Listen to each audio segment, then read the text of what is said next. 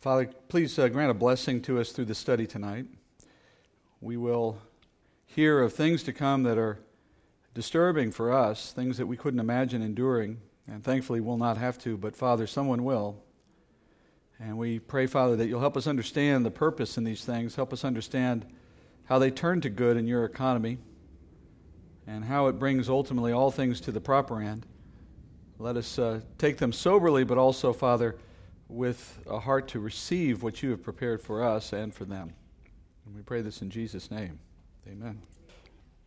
Uh, we finished the first six judgments that Jesus has begun to bring upon the earth as part of the seven year tribulation. The seal judgments have begun. And uh, before we get into the next wave of the judgments that are coming, I, I typically do this, and you know I like to go back and revisit the timeline and just spend a, a minute or two uh, reor- reorienting ourselves so we know what we've done and where we're going. So tonight, let's begin with a slide you've seen from weeks past. We're not going to talk on it very long. Just to remind you, though, that we're looking in this particular part of our study, we're looking at the period called tribulation that corresponds to Daniel's 70th seven. So, chapters 6 through 19 of Revelation, all of those chapters talk about that one little slice of time that seven year period that we're still waiting for to see culminate the time of the age of the Gentiles. And that little slice, the, the period sometimes known as Jacob's troubles, or as we say it, tribulation, that time of judgment was appointed for Israel as part of the Old Covenant. And so we are now spending our time on this aspect of the study from here on until at least chapter 19. And we got into this, if you remember, looking at the end times uh, and some of the signs that the Bible gives us about what's coming. Uh, Jesus said it would include wars and earthquakes and uh, famines, things that happen today but will be happening at a greater level as we get increasingly close to the tribulation. And they are signs that we are near the end. We saw that we're kind of in the period of that already. Uh, and the church itself will come to an end somewhere in that time frame as well. And then at some point, a covenant is signed and the tribulation begins. And that's where we began to dive in to the time of tribulation. So, over the last two weeks, we've been looking at this period, as we call it, tribulation. And so far, we've been looking at the first wave of what will ultimately be three waves of judgment that define this period of seven years. Here's what we have got through the last couple of weeks. It started with seal judgments, and we don't mean the marine type of seal, we mean a wax seal on a parchment scroll. And as Jesus began to break the seven seals that sealed up this scroll, each one of them resulted in something happening on earth. Remember, the first four of those, depicted there by horses, they represent the stages of an unveiling of the Antichrist to the world. How he ascends to greater authority, greater power, how he triggers wars that then lead to widespread death and devastation with the consequence ultimately, ultimately being that he is responsible for some 2 billion people dying, one fourth of the earth's population, in this great war that comes about. Now, all of those events seem, to the earth anyway, to be purely human driven. They don't look supernatural. They look like what every war must look like, just on a new scale. But in what we read concerning those events, there was a suggestion that the land of Israel is being spared at least from these initial war induced disasters. Don't harm the oil or the wine, Jesus said, which I think is a reference to the land of Israel. And that would seem to be related to the events of chapter 7, which is what we did part of last week, and the breaking of the fifth seal, which was the souls under the altar. So, as you see at the bottom of that chart, uh, in chapter 7, we learned that even as the Antichrist embarks on his little journeys, and his rise to power. At the same time, the Lord is at work, bringing 144,000 Jewish men to faith right at the outset of tribulation. And he calls them to faith so that they may serve him in reaching the world with the gospel. So even as the Antichrist is bringing wave after wave of calamity, uh, initiated by the Lord in heaven, bringing these judgments, nonetheless, he's also bringing mercy to millions. So that by the end of chapter 7, John sees the outcome of the work of these men in the form of an uncountable number of believers from everywhere on earth present in heaven. And as such, it really reflects not only the great success these men have had in reaching the world, but it also indicates that ultimately those believers are martyred for they are in the heavenly realm as John sees them. They're the ones who you saw earlier in the fifth seal, the souls under the altar asking for vengeance for their death. So the Antichrist's appetite for waging war is matched only by his ruthless persecution of believers during this time. And so we learned, as that chart shows, that the consequential effects of the rise of the Antichrist is death, both for the unbelievers through war and for the believers through persecution. And that's what chapter 7 showed us. So that chapter interrupted, as it were, the narrative of the book of Revelation in the context of all the judgments piling on. You know, there was a series of them, and then this interruption in chapter 7 to give us the, the background, the context for some of these other events. And that tells us that chapter 7 is not chronologically in line with these judgments. It's not as though the first six seal judgments happened, and then chapter 7 happened, and then the trumpet judgments. No, it's not like that at all. Chapter 7 is a step out of that sequence to show you that there was other stuff in the background the whole time. In fact, not just in the whole time of the seal judgments, but the whole time through all of tribulation. The martyrdom never ends, all the way to the end of the seven years. So, this is backdrop. And it's the plan of God. Vengeance will eventually come, despite the fact that martyrdom is coming for the believer.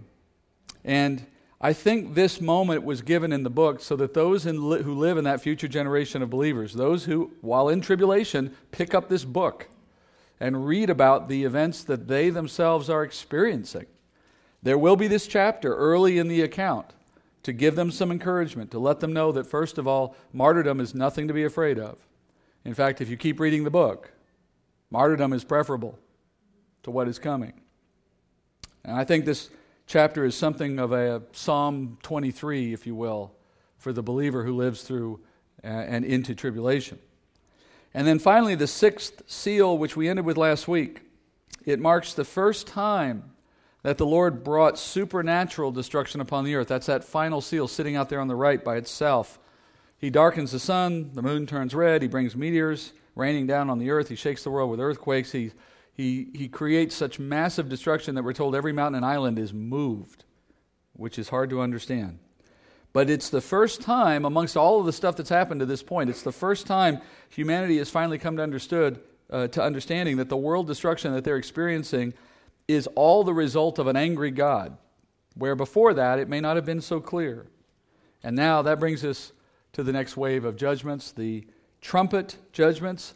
And as I explained last time, the trumpet judgments, sort of like that Russian uh, nesting doll example I gave you, the seventh seal, which is the one we have yet to, to hear about, the seventh seal, the last of the seals, is actually the next wave of judgments.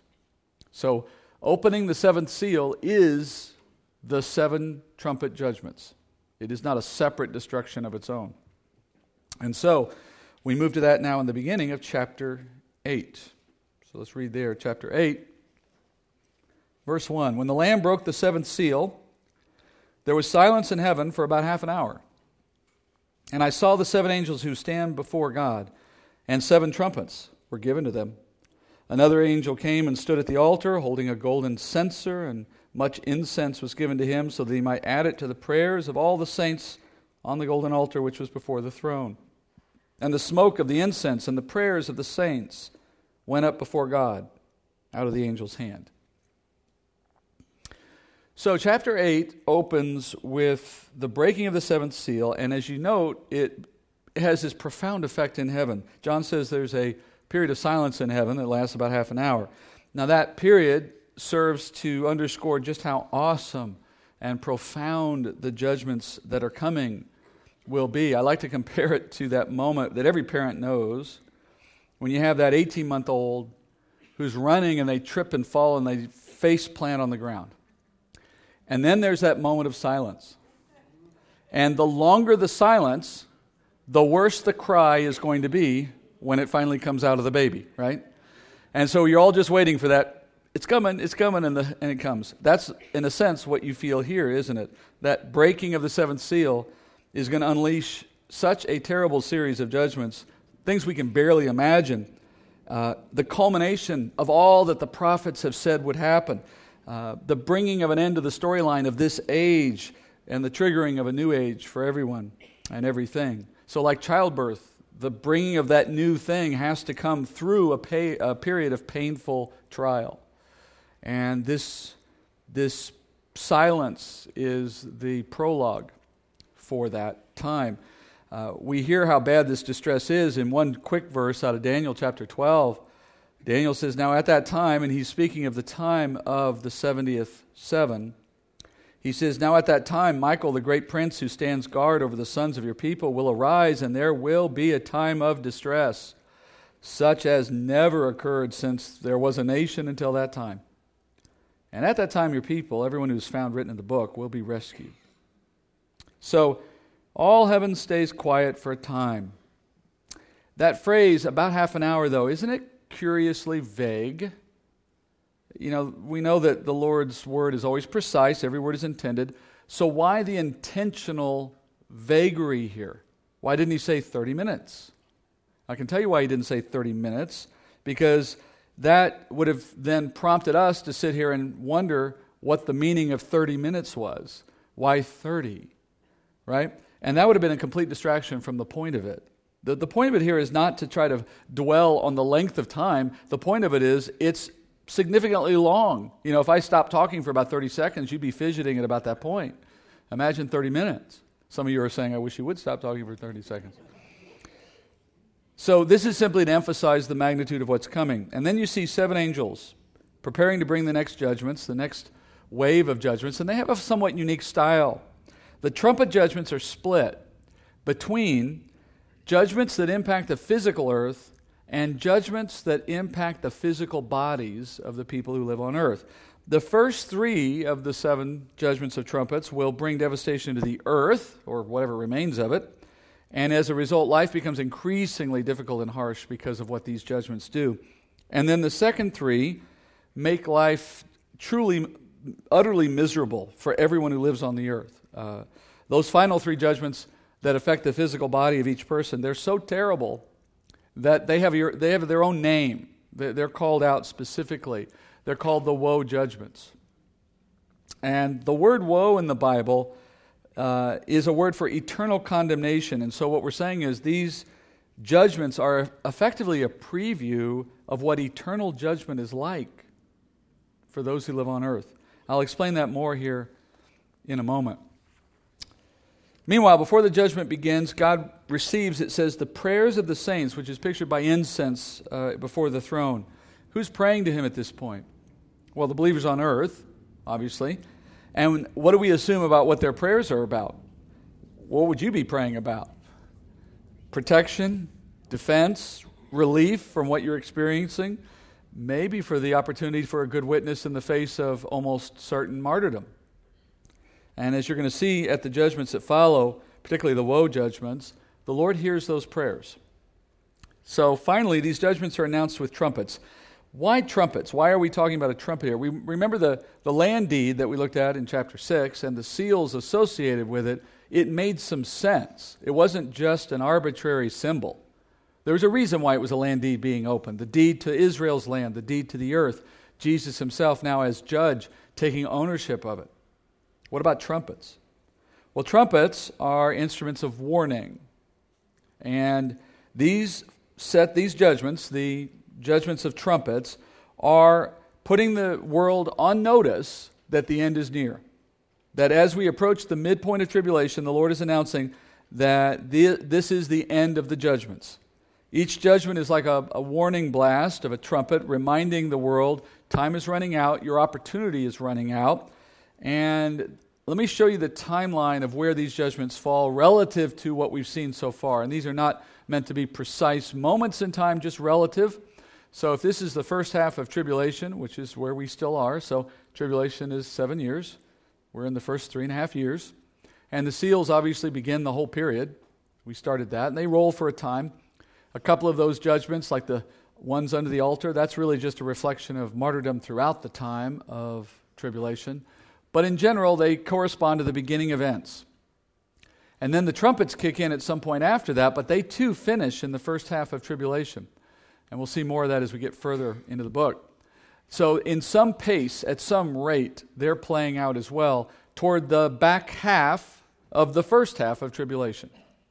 And they will finish, all but the seventh trumpet will finish before we finish the first half of tribulation, before we get to mid trib.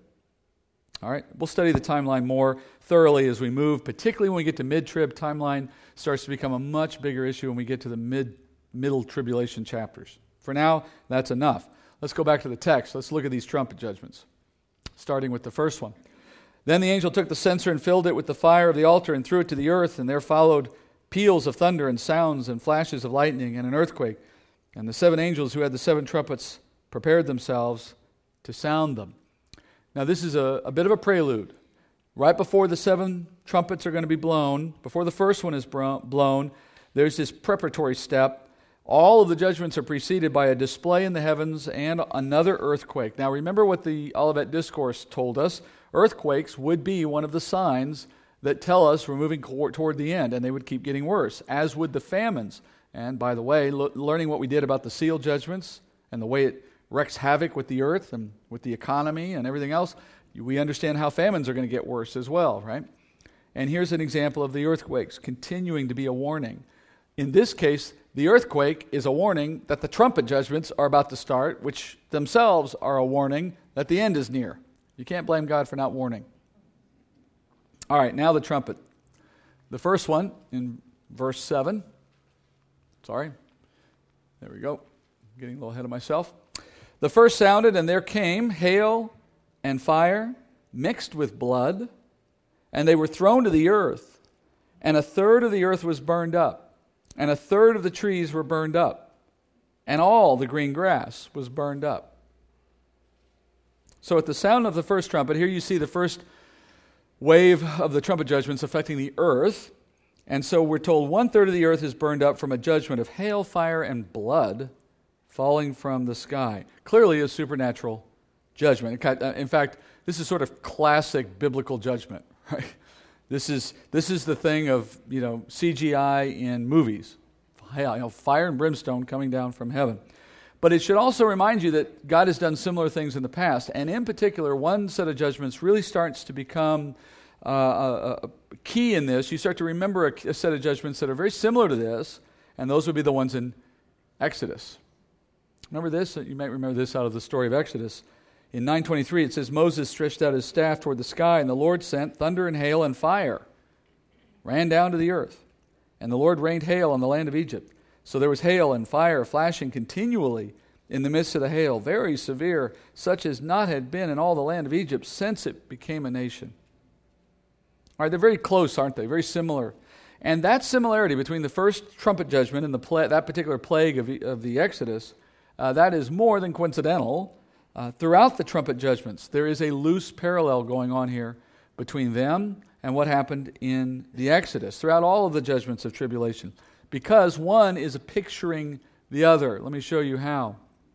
Uh, in typical biblical form, you have the earlier judgments of the Exodus acting as a picture or a lesser of a greater fulfillment in tribulation.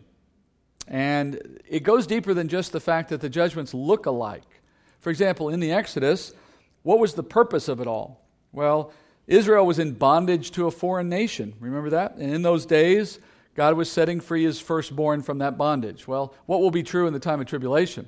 We'll have Israel in bondage to the enemy and to sin, generally, unbelief, in other words. In the Exodus, the Lord brought them out of Egypt through a series of supernatural judgments.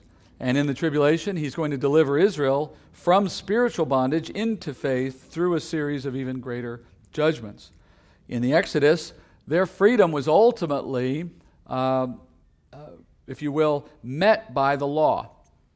Made possible, if you will, by the law. The law given through that covenant that God gave through Moses, the lawgiver, was the means by which the nation was brought together. It was the basis for which they left. Remember, Moses told Pharaoh, Let my people go so that they may worship me in the wilderness. It was all about leading them to that moment. And in tribulation, the people of Israel will first return to the law to worship in their temple, which will then prepare their hearts to receive what God has for them later. So, going to the law is a means by which they move out of slavery and eventually to where God is bringing them. And in the Exodus, where was He bringing them? Well, in the Exodus, they were led by, ultimately, Yeshua, which is Joshua, into the promised land. And in the case of tribulation, they'll be led by Yeshua into the kingdom. So there's a clear parallel here. God did for Israel as a nation once in a lesser form what he will do for them in a greater way in a day to come. All right, moving to the first judgment. John tells us that a third of the earth is going to be burned up. But what does it mean, a third? There's a couple of ways you could interpret that, right? Should we suppose that it's one contiguous piece of the land of the earth? One third of the earth is affected, the other two thirds left alone? Or is that one third sort of evenly distributed across the planet? Which of the two? Well, as we go further into these judgments and into further chapters of the book of Revelation, what you're going to find is that it's apparent God is doing something very particular here. And as such, the answer is it's one contiguous section of the earth. So it may not look exactly like that, I can't promise. but there'll be a part of the earth burned up. This is the first of a series of judgments in which God is whittling away at the inhabitable land of the earth. And for reasons that become clearer later, especially in chapters 17 and 18, you'll understand why he's doing this, but we'll begin to talk about it tonight.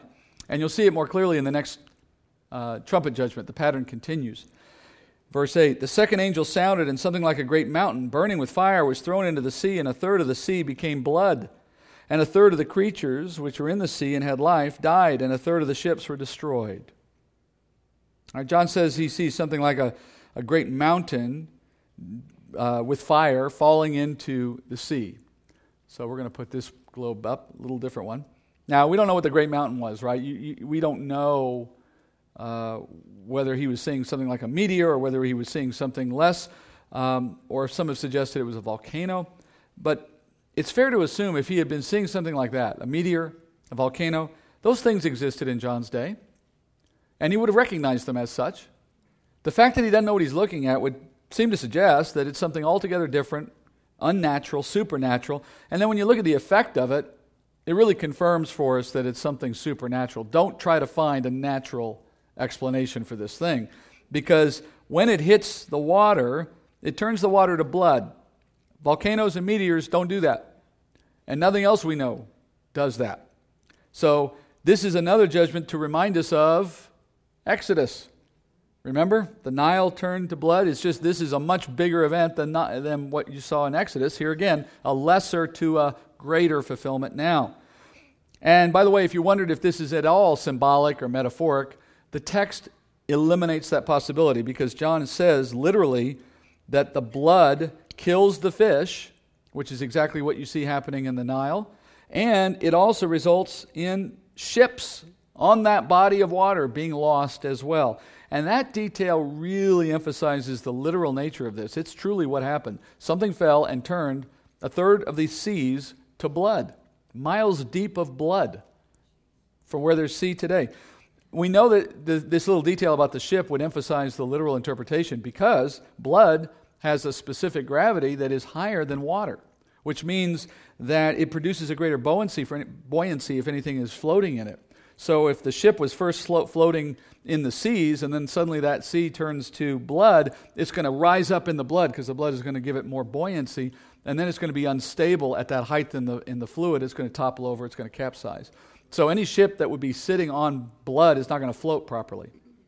It's designed to float on water. Plus, the ship's systems would be fouled by the intake of blood for you know cooling engines, and I mean it would be a mess.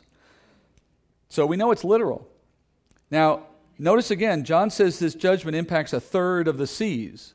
Now, here we go with that question a third meaning one contiguous area of water or spread around the world. Here's where you get your confirmation that he's talking about contiguous areas of the earth. Because just as the land, it was one section and not all over, here we know it has to be one section and not all over. I defy you to turn one third of a glass of water into blood. At the moment you put one third of blood in there, it's just watery blood everywhere, right? It doesn't stay in one third. Water mixes. So the only way you could have one third of the water is blood and the rest not is if it's a contained body of water, something of the way the seas of the earth are sectioned off by the land.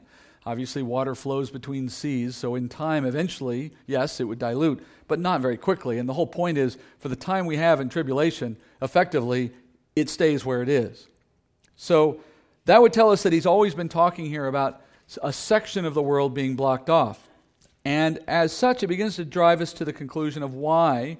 Why is God working in this way, cutting off patches of the globe? Well, it's because of the point God is making through this, and it comes out, as I said, in further teaching. Over the course of the judgments of tribulation, the Lord is going to narrow the focus of the world down to just the region of the Middle East. Think of it something like this. Through a series of judgments, the world will become increasingly uninhabitable, but for this little patch of earth.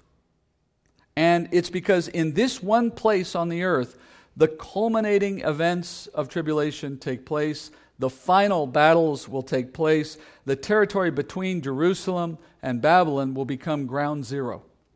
And in that space, you will see a battle between east and west, good and evil, Jesus and Satan, so to speak. And it's not a fair fight.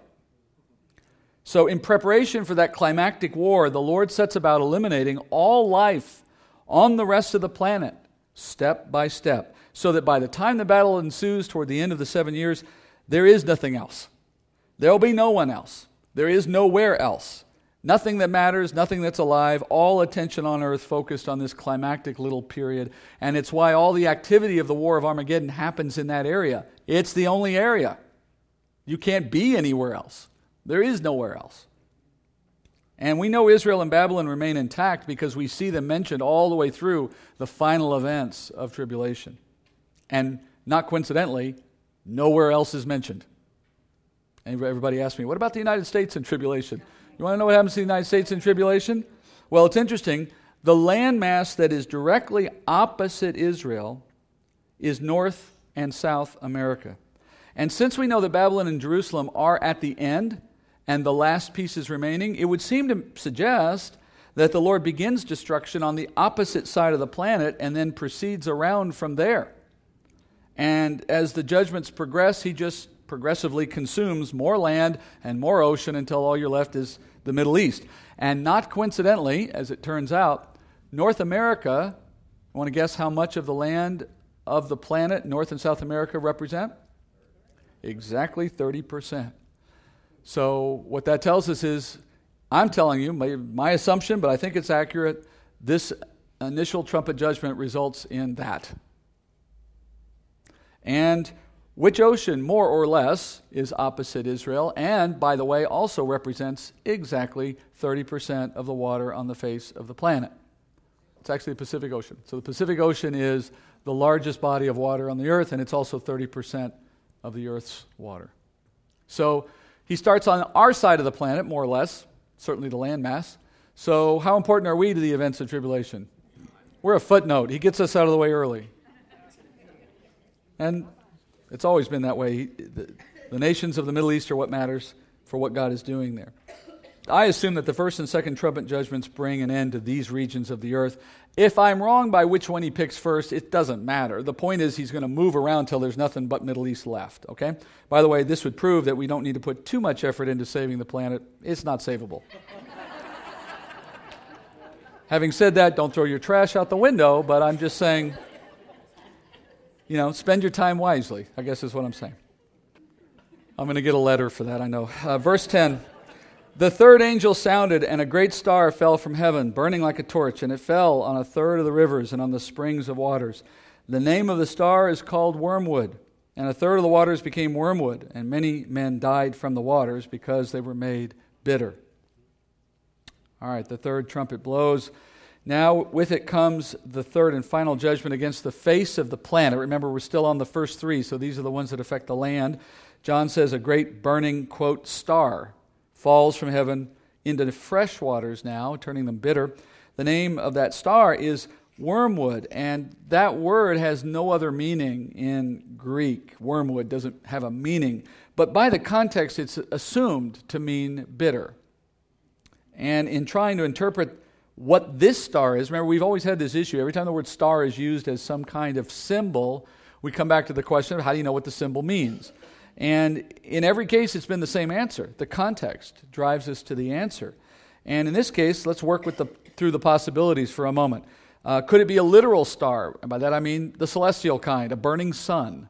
Well, for the same reason that it couldn't have been one earlier in chapter 6, well, it can't be one here because the sun, many, many times larger than the earth, couldn't possibly impact the earth. It would burn us up in a fraction of a second.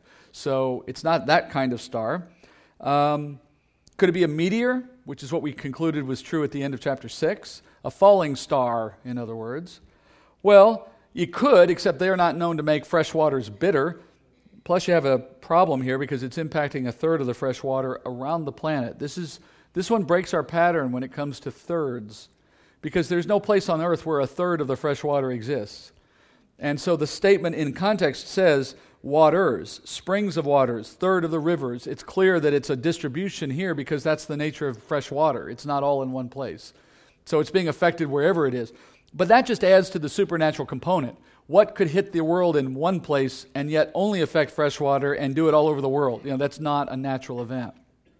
So that tells us we're not looking at a meteor or a sun. What's left? Well, the only other symbolic meaning of star in the Bible beyond those two would be angel. And when you see it named as it is here, wormwood, that indicates also a personage. So that would help reinforce the interpretation. This is an angel. But in Scripture, angels can have two kinds of names.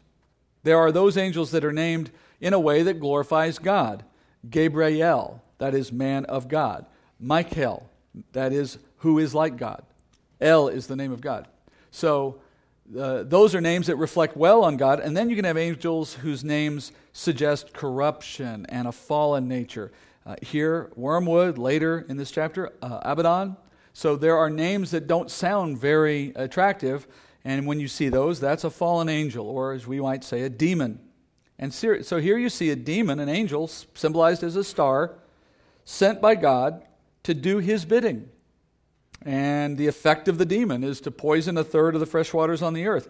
And it just proves what you should have known already, which is God can use anything. Nothing in his creation is outside his control. And in this case, he can use a demonic agent when it suits his purposes, as he does here. And he uses it in this case to bring judgment. And in fact, that becomes a new pattern. In increasing, increasingly, we're going to see not just angels serving God in all of these judgments, but now demons themselves being called to service by God to bring about these calamities. All right, let's go to the fourth angel. The fourth angel sounded, and a third of the sun, and a third of the moon, and a third of the stars were struck, so that a third of them would be darkened, and the day would not shine for a third of it, and a night in the same way. Well, we have our theme of thirds continuing here a third of the sun, moon, and stars being targeted here. But it's a little confusing at first. I mean, what, does this mean like a third of the sun is gone? Or a third of the moon? Or a third of the stars leave the sky? Uh, or does it mean that their light output is dimmed by a third? You know, like you've kind of turned it down a little bit. Is that what it means? Well, John's statement would seem to indicate a third version of those. Not the first two I mentioned, but a third one.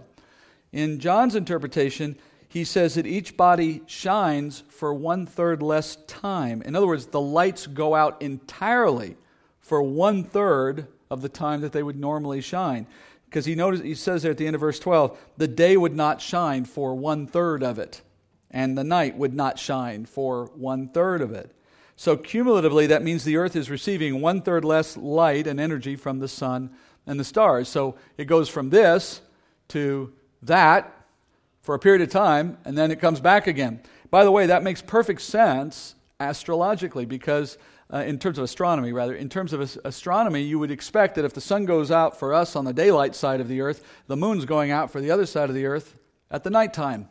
And conversely, when they're getting their light turned off during their day, we're getting our moon turned off at the same time, both for a third. Cumulatively, that's a third of a 24 hour day between the two of them. The math works perfectly. All right? So, And this is before Copernicus, this is before anybody, at least as far as we know, was talking about a solar system in which the Earth and the Moon were rotating and revolving and you know all the rest. We take it for granted, but it's a good example of the science of the Bible being ahead of the science of humanity. That this would be written this way. All right. What's the effect of this? Well, we can imagine a total blackout of all the universe for a third of each 24 hour day, besides the fear factor of that, it would lead to a dramatic drop in temperature on Earth. As you probably have heard, the Earth is perfectly balanced in its current orbit for the amount of heat to keep us in a, a, a, a, kind of state of habitation that's perfectly suited to us. You don't take out a third of that energy and not see a huge impact. It's like the nuclear winter, winter scenario that you've heard people talk about, where there's no sun, sunlight for such a long period of time. It's, it's a new ice age. Crops fail. You know, plants can't live without the amount of sunlight they're expecting. Water sources would freeze. Livestock would die.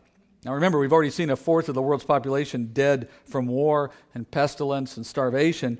And we had some unknown number of additional lives lost when all those continents were burned up and the fresh water became bitter and people were dying from that. And then the seas and the, you know, all of the death that's already piled up. And now you have a third less heat and light, and that's even more loss of life. I mean, the people who are still alive at this point, point in time, they're pretty hardy people. They're clinging to life at this point. And so, those who do survive in all of this, how hard is life for them right now? It, the effect must be something like a little mini hell on earth. Uh, the point is, the earth has become increasingly inhospitable for human life, and that should trigger, amongst all the population that's remaining, some thought about what comes next, about death, about eternity, about the matters at hand, right? And meanwhile, you got the Antichrist continuing to conquer, even as the world that he desires is becoming increasingly undesirable. And along the way, you have 144,000 continuing to preach the gospel, and I would imagine finding a pretty receptive audience to the message of salvation at this point. And then finally, we move to the second half of the trumpet judgments, but not before there is a brief suspension for another warning. Verse 13. Then I looked, and I heard an eagle flying in mid heaven, saying with a loud voice, Woe, woe, woe to those who dwell on the earth because of the remaining blasts of the trumpet of the three angels who are about to sound. We're told an eagle is flying in mid heaven. Uh, now, the term mid heaven requires a, a, moment of explanation. The Jewish people did not have distinctive Hebrew words for three different places the sky, outer space, and the heavenly throne room of God were all called by the same Hebrew word, shamayim, which just translates as heavens. So you had heavens for all three. And in order to avoid uh, you know, uh, confusion, in order to distinguish between them, they came up with a convention of numbering these spaces in a way that distinguished them. They'd start with the ground and then move up, numbering from there. So the first of those spaces, the atmosphere where birds fly, the first heaven. And then above that, the second heaven, or as they would call it sometimes, mid heaven. That's where the planets and the solar system is. And then there's the third heaven, which is where God's throne room is. So it's a convention of Hebrew that they came up with these terms. Paul uses the third heaven reference, as you might remember in 2 Corinthians, and it's just a way of him speaking as a Jew about the heavenly throne room of God. Now, in this case, John says there's an eagle flying in mid heaven, which presents an immediate problem because that's outer space, and that's not where eagles fly. Um, furthermore, this eagle is speaking to the world in human language. So that would also argue against a literal interpretation. So it would appear as though this is yet again another angel, we would assume. What else would it be? Uh, something sent by God, a messenger, which is what angels are, moving back and forth. And maybe he calls it an eagle either because it may have looked like one to him or because for him it was an easier way of explaining what the angel was doing, circling around like a vulture or an eagle would do. And it's declaring that the final three trumpets are coming, the final woe, woe, woes are coming. And as I mentioned earlier, these are directed at the physical bodies of people instead of uh, the physical earth. And the term woe means something of great importance, the most terrible, uh, but its connection to judgment is important here. If you look back at our earlier chart on the relationship of the seal judgments to the trumpet judgments. I told you that the final seal judgment is all the trumpet judgments, but then within the trumpets, those last ones that affect people are so bad, they get pulled out separately. And they're called the woe judgments. The last two trumpets and the seventh trumpet, which is the bowl judgments. So all of the bowl judgments is the third woe. The other two are separate. Follow that? All right. So the fifth, sixth, and seventh judgments are what we're going to study now. Obviously, the seventh one, which is the bowl judgments, doesn't come until quite a ways from now, but we do the first two. And that takes us now to the first, we'll go to do the first of those now, beginning in chapter 9. Chapter 9, verse 1. Then the fifth angel sounded, and I saw a star from heaven which had fallen to the earth, and the key of the bottomless pit was given to him. He opened the bottomless pit and smoke went up out of the pit like the smoke of a great furnace, and the sun and the air were darkened by the smoke of the pit. Then out of the smoke came locusts upon the earth, and power was given to them as the scorpions of the earth have power. They were told not to hurt the grass of the earth, nor any green thing, nor any tree, but only the men who do not have the seal of God on their foreheads. And they were not permitted to kill anyone, but to torment for five months. And the torment was like the torment of a scorpion when it stings a man. And in those days, men will seek death and will not find it. They will long to die, and death flees from them. All right, well, this is the first of the woe judgments. Clearly different than anything we've seen this far. And as the earlier four trumpet judgments began, so does this one with a trumpet blast sounding a warning. And then it unfolds with a star again falling from earth. Later, you notice in verse 1, John describes this star as a him. And then you look at the actions of the star, picking a key, opening a pit. All of that suggests a personage again. So we quickly run to the same conclusion we did earlier. This is an angel, a star meaning an angel. Falling, in this case, falling to earth would reinforce that this is a fallen angel. And then the name, which you'll get later in verse 11, Abaddon or Apollyon, uh, that word means destroyer in Greek. Well, that all goes to emphasize this is a fallen angel, or we'll call it a demon. So here you have a demon serving God's purposes again. This demon is given a key to a place called the bottomless pit, John says, which means God has given this demon permission to set free those who are, up until that moment, held in that pit. And it's described as bottomless. We see it being accessed through the earth, because that's where the angel had to come. He had to fall to the earth to get to the pit. And the word for bottomless, abusos in Greek, it's also the word we get abyss from. So it's the abyss pit, the bottomless pit. Uh, all of this is referring to the same place that you hear referenced elsewhere in the scripture, a place of the holding of disobedient spirits. The most common term in the Old Testament for this place is Sheol, or also the pit. For example, in Job 33 28, he says, he, God has redeemed my soul from going to the pit. Speaking of this very same place. According to Luke 16, if you know the story where Jesus talks about the rich man and Lazarus, the poor man who dies at his gate, etc. Where they end up is a place that has two sides. It's called Sheol in the Old Testament. But in this place, in the Old Testament, you had souls that stayed on one side that was pleasant. That's the side in which saints were sent. And then you had the side that was unpleasant, to say the least. That's where the souls of unbelievers went. And you couldn't cross between them. And when the Lord resurrected, when he died and he resurrected, that made a way now for anyone who was in Christ, that is, of faith, to join him in the heavenly throne room, because now the price for sin had been paid. And at that moment, that good side of Sheol was emptied. The souls of believers who had been waiting for the Messiah now could join the Messiah in heaven, because he had already died for them by that point. And on the other hand, those who were on the bad side, as I might call it, Hades or hell, they remain there and still are there even now. That's the side of the pit that has not been emptied yet, that holds the souls of those who die without Christ, without faith. And later we learn in the New Testament that this place has, for lack of a better way of saying it, a special corner, a special place within it, a prison, in which the souls of disobedient angels are held, separate from where the spirits of disobedient humans go. Peter says this in 2 Peter chapter 2 verse 4.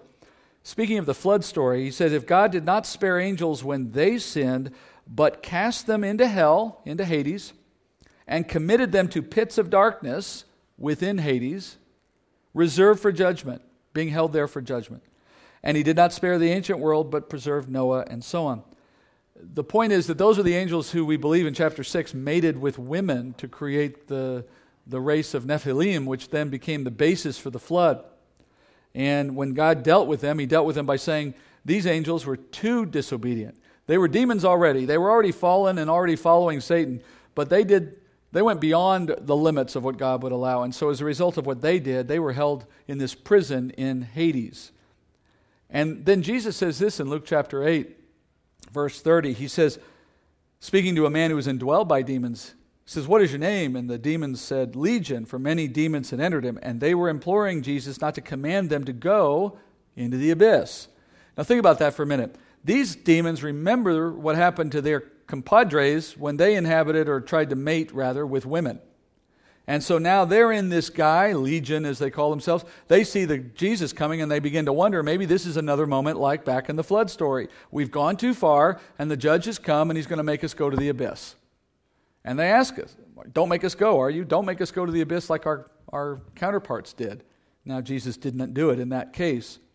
But that just goes to show the demons understand that as bad as things are for them now, roaming the earth, waiting for heaven, waiting for their judgment one day, it can get worse for them. God can put them in this prison for a time called the, the abyss, called the pit. And uh, just to be clear, by the way, not all demons are in the abyss, obviously. Most of them are not. Most of them are allowed to roam and they do what they do. But the ones who are the most terrible have been confined there to limit their rampage. Now, in this judgment, time has come for the Lord to permit the worst of the worst to escape from that temporary confinement. The chief demon, it would appear, is given permission to let them loose. And it would seem that Apollyon, Abaddon, or destroyer would be none other than Satan himself. I'm not sure that that's true. In other words, I can't prove that to you. But we know from Matthew 25 that Jesus says he is the master of the demons. Uh, the fact that he's called the destroyer here would seem to add weight to that conclusion. And the fact that he's even got the privilege to open the pit. What other demon would be more appropriate? In any event, once he opens this pit, the demons inside are set loose like rabid dogs let off of a chain. They come out of the pit raging. They've been confined there for thousands of years. They are undoubtedly eager to wreak havoc on the earth again after they've had their their chance to be set free. We're told here as the pit is opened, the smoke of this place rises to block the sunlight, John says. And what that does is confirm for us the Bible's testimony elsewhere that hell and the abyss, which seems to be a part of that place, are below our feet. They're in the earth, they're in the center of the earth, they're below our feet. You might wonder could the lava that erupts from the earth from time to time be connected to the activities of hell? And you know, before you laugh at suggestions like that, just remember that uh, the scientists of our world do not understand what's underneath our feet beyond a mile or two or three of, of the Earth's crust. Uh, they don't have any understanding either. We just have the Bible saying that there's a place down there called the abyss, called the pit, a physical place of burning, a place that's hot and utterly dark. And now, with the pit open, that darkness spills out, metaphorically and otherwise. John says he sees what comes out of this place. He says he sees locusts descend upon the earth that have power like the power God gives to a scorpion. Now, presumably, they're being given power by God. In other words, you wouldn't say this is given to them by any other source. Their whole escape has been orchestrated by God as part of a judgment. So their power comes with specific instructions and specific limitations. Don't hurt the vegetation of the earth. Hence, we're moving on from that. This is not one of the woe judgments against the earth. This is a woe judgment against people. So stay away from the earth only go after the people. And uh, it's also true that they cannot hurt anyone fatally. All they can do is torment them for a period of time. By the way, this would argue against them being normal locusts, wouldn't it? Obviously, locusts don't torment. More importantly, they don't care about us, they want to eat the vegetation. So it, I think the comment here about the vegetation is emphasized perhaps so that our interpretation will understand we're not looking at natural things right now. All right? So here we have something that is purely unnatural that will go after the mankind and do so to torment, but there was another exception made, another instruction given. They could not hurt men that had been sealed on their foreheads. Scripture says that these are off limits. Now, we remember obviously the 144,000 from chapter 7 that were sealed. We know they're obviously in view here. But I think there's a larger message here because Scripture says God will not appoint his children to wrath and that he knows how to distinguish the godly from the ungodly when he brings judgments. For example, we know that in 2 Peter says here, the Lord knows how to rescue the godly from temptation and to keep the unrighteous under punishment for the day of judgment. Or said more simply, he discriminates. He discriminates in where judgment falls and where mercy falls. So, the 144,000 are obviously included. They will not suffer any of these judgments. The stinging will not come upon them. And I would go so far as to say, for the same reason, those who have been led to faith by these men will likewise be excluded. And so it's presumable that they too are sealed. Remember, the seal does not have to be visible, that's not the meaning of it. The point of it is that it's the sealing of the Holy Spirit. So those who have come to faith are likewise, excuse me, are likewise preserved from this. It would make no sense for God to torment someone who's come to faith in this way. It serves no purpose. All right. Now, this is the first time there has been an exception to any of the judgments that we know of. And so when we look at this, we need to apply it very carefully. You would not take this statement, that is, the sealing prevents the pain of this judgment. You would not take that and then conclude that, oh, you see, if you're a believer on earth, none of the judgments will affect you. That would be a leap in conclusion. All we know is this one does not affect the believer. And it makes logical sense that it would not have been the other ones because the other ones affected the planet. And as such, I think anyone who's on the planet is going to be impacted by it.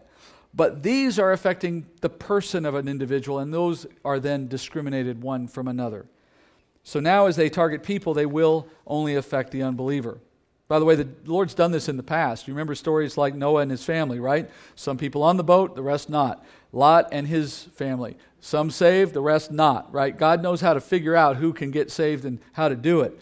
Uh, there's even the story in Ezekiel in which God has saved uh, the people of Israel by sealing them from the judgment of, a, of an angel when he goes into the city to destroy all the ungodly. You can study that in the Ezekiel study. In any event, let's look at the torment. John says the torment that these, I'm going to call them demons, because I believe that's the consistent interpretation of this, what we see in this context, coming out of the pit and all, these demons will inflict something that I think is frankly hard to comprehend. Uh, unlike prior judgments, they, they don't hurt the earth, they only go after the body, but what they do on the body is, is unbelievable, inflicting painful stings for a total of five months. Now, John says it's like the pain of a scorpion sting. If you don't think that's bad, scorpions are notoriously painful stings relative to their size. They're not fatal, usually, which is consistent with this picture, but the toxins in scorpion venom are so toxic that they're used in chemotherapy to kill cancer cells. And the discomfort of this is magnified many, many times by the fact that it's continual. I mean, if you got stung by, stung by one once, it hurt, you kind of got over it, put some ice on it, it went away. But imagine having that all over your body constantly for five months. You can't even begin to understand how that feels, right? Imagine living five months with scorpions continuously crawling under your clothing, stinging you. Yeah, that, that kind of made the point, didn't it? It's just impossible to imagine the physical and psychological effects of enduring five months of such attacks. We know it lasts five months because we read it, but su- let me suggest this to you. I don't know that the people who are experiencing realize it has a limit. I don't think that they're told it's five months, not unless they're reading their Bible. And if they're reading their Bible, they would probably not have been in that situation. So, as you contemplate the fate of endless stinging, you might see how it would lead someone to contemplate suicide, right? An otherwise sane person might very well be willing to end their life rather than to face another day of that pain, especially if they don't understand it will end in five months, if they think it might be forever.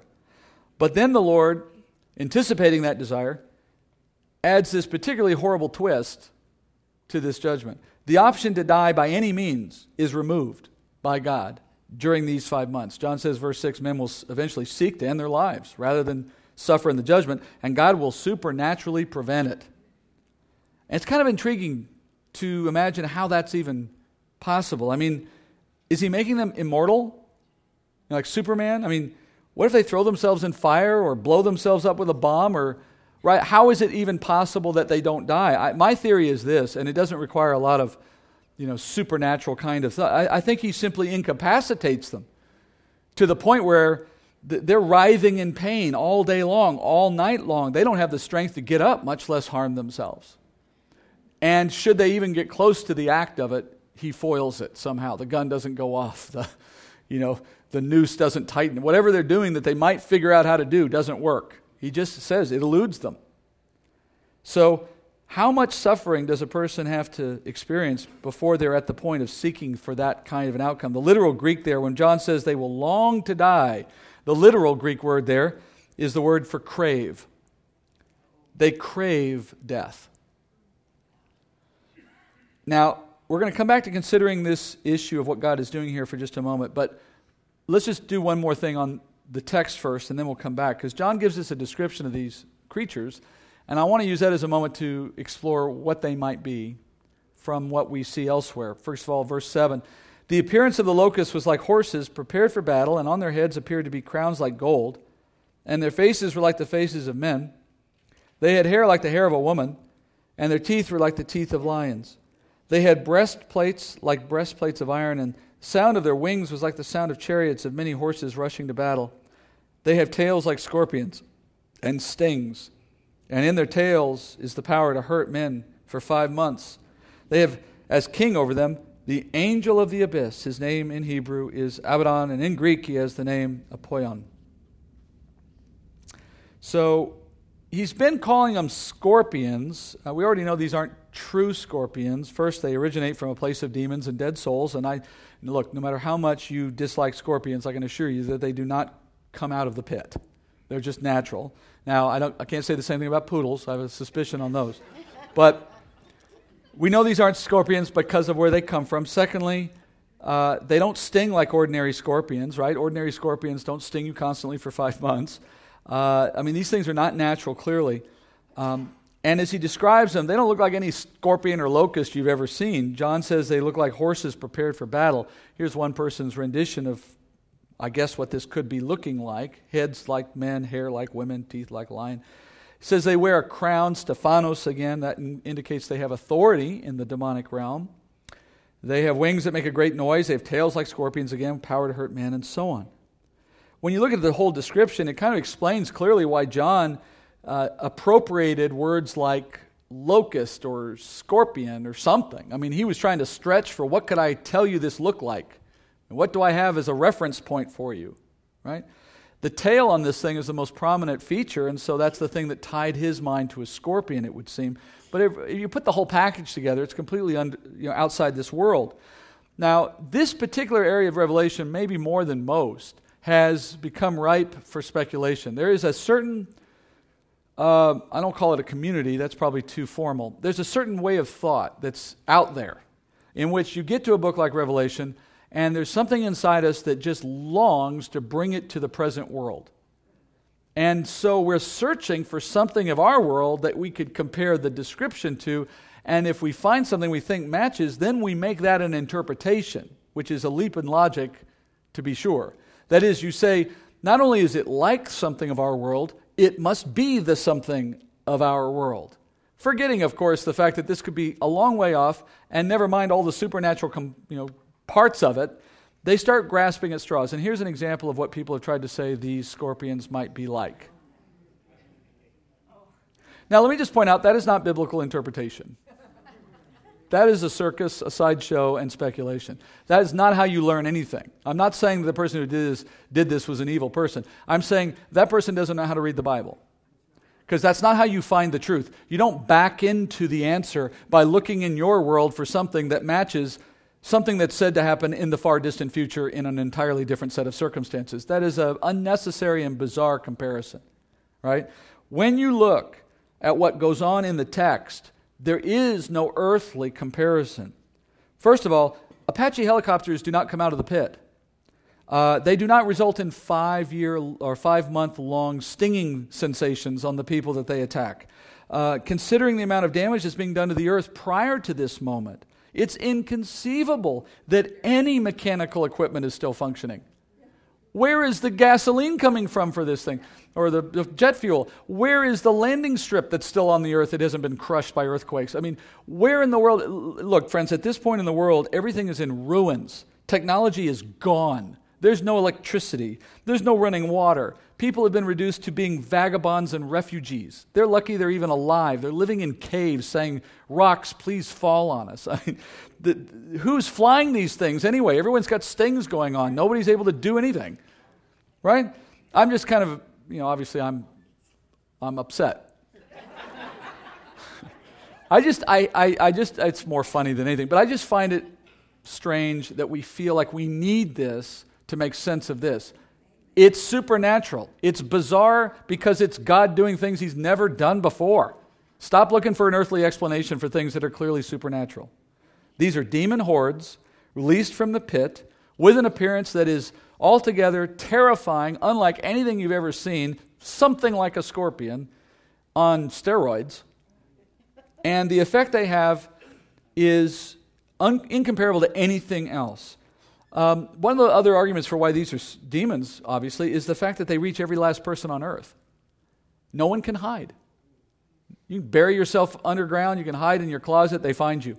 Because demons can go through walls, demons can go through any barrier. They're not limited by physical structures. All right? So they have the knowledge and the ability to find every flesh and blood on earth, and they have the desire to do it, which is why God lets them loose, tormenting everyone.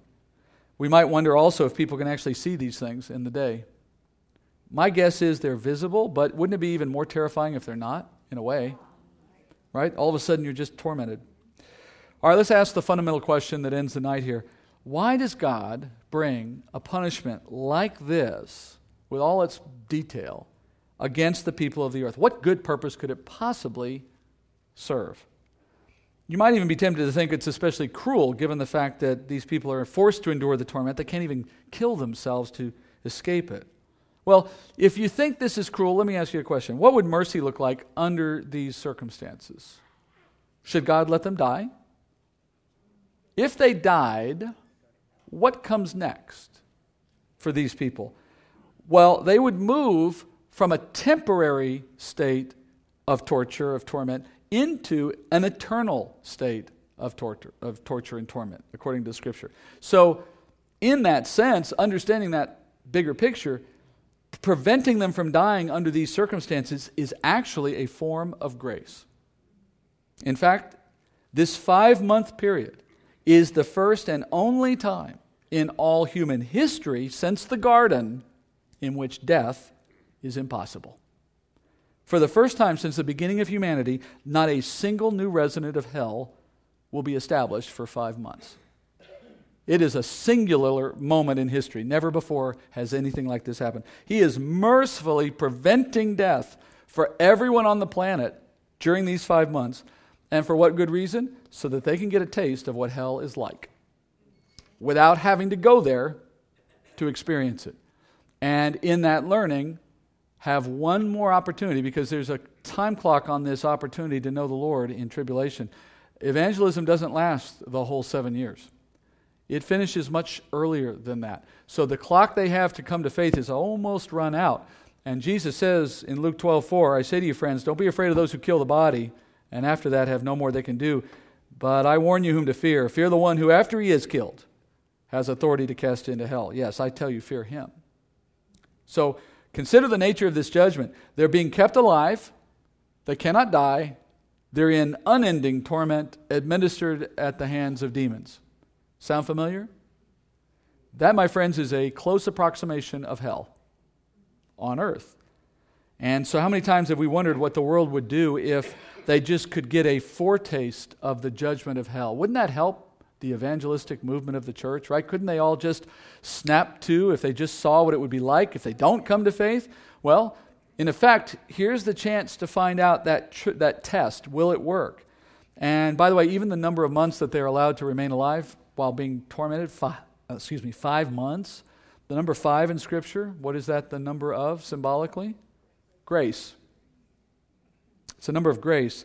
And after five months, that first woe comes to an end. But two more remain. As we read in verse 12, the first woe is past. Behold, two woes are still coming after these things. All right? We come back next week and we'll finish the next woe and move into the early chapters of mid trib, which will start a whole new conversation for us. So let's go to prayer and then Q&A at the end. Heavenly Father, as I prayed at the outset, I do pray, Father, we would have an appreciation for how the severity of the times is matched by your mercy and goodness to those who must endure it. And Father, we have to understand, I guess, that sometimes hard hearts require difficult and hard times. And Father, we know that you can bring anyone to faith in your will. And if you choose to do it through these means, so be it, for the one who will be there will not complain in the end. And Father, help us not to judge you in these things before we do not know what you know. Uh, just help us to understand them and relate them in, in ways that will not mask your love or overshadow the grace that you offer. And yet at the same time, may it be an instrument in our hands, in your hands, to uh, propel interest in the gospel from those who don't know it. Let us be useful to you in that work. Bring us back, as always, next week as we study again. In Jesus' name, amen.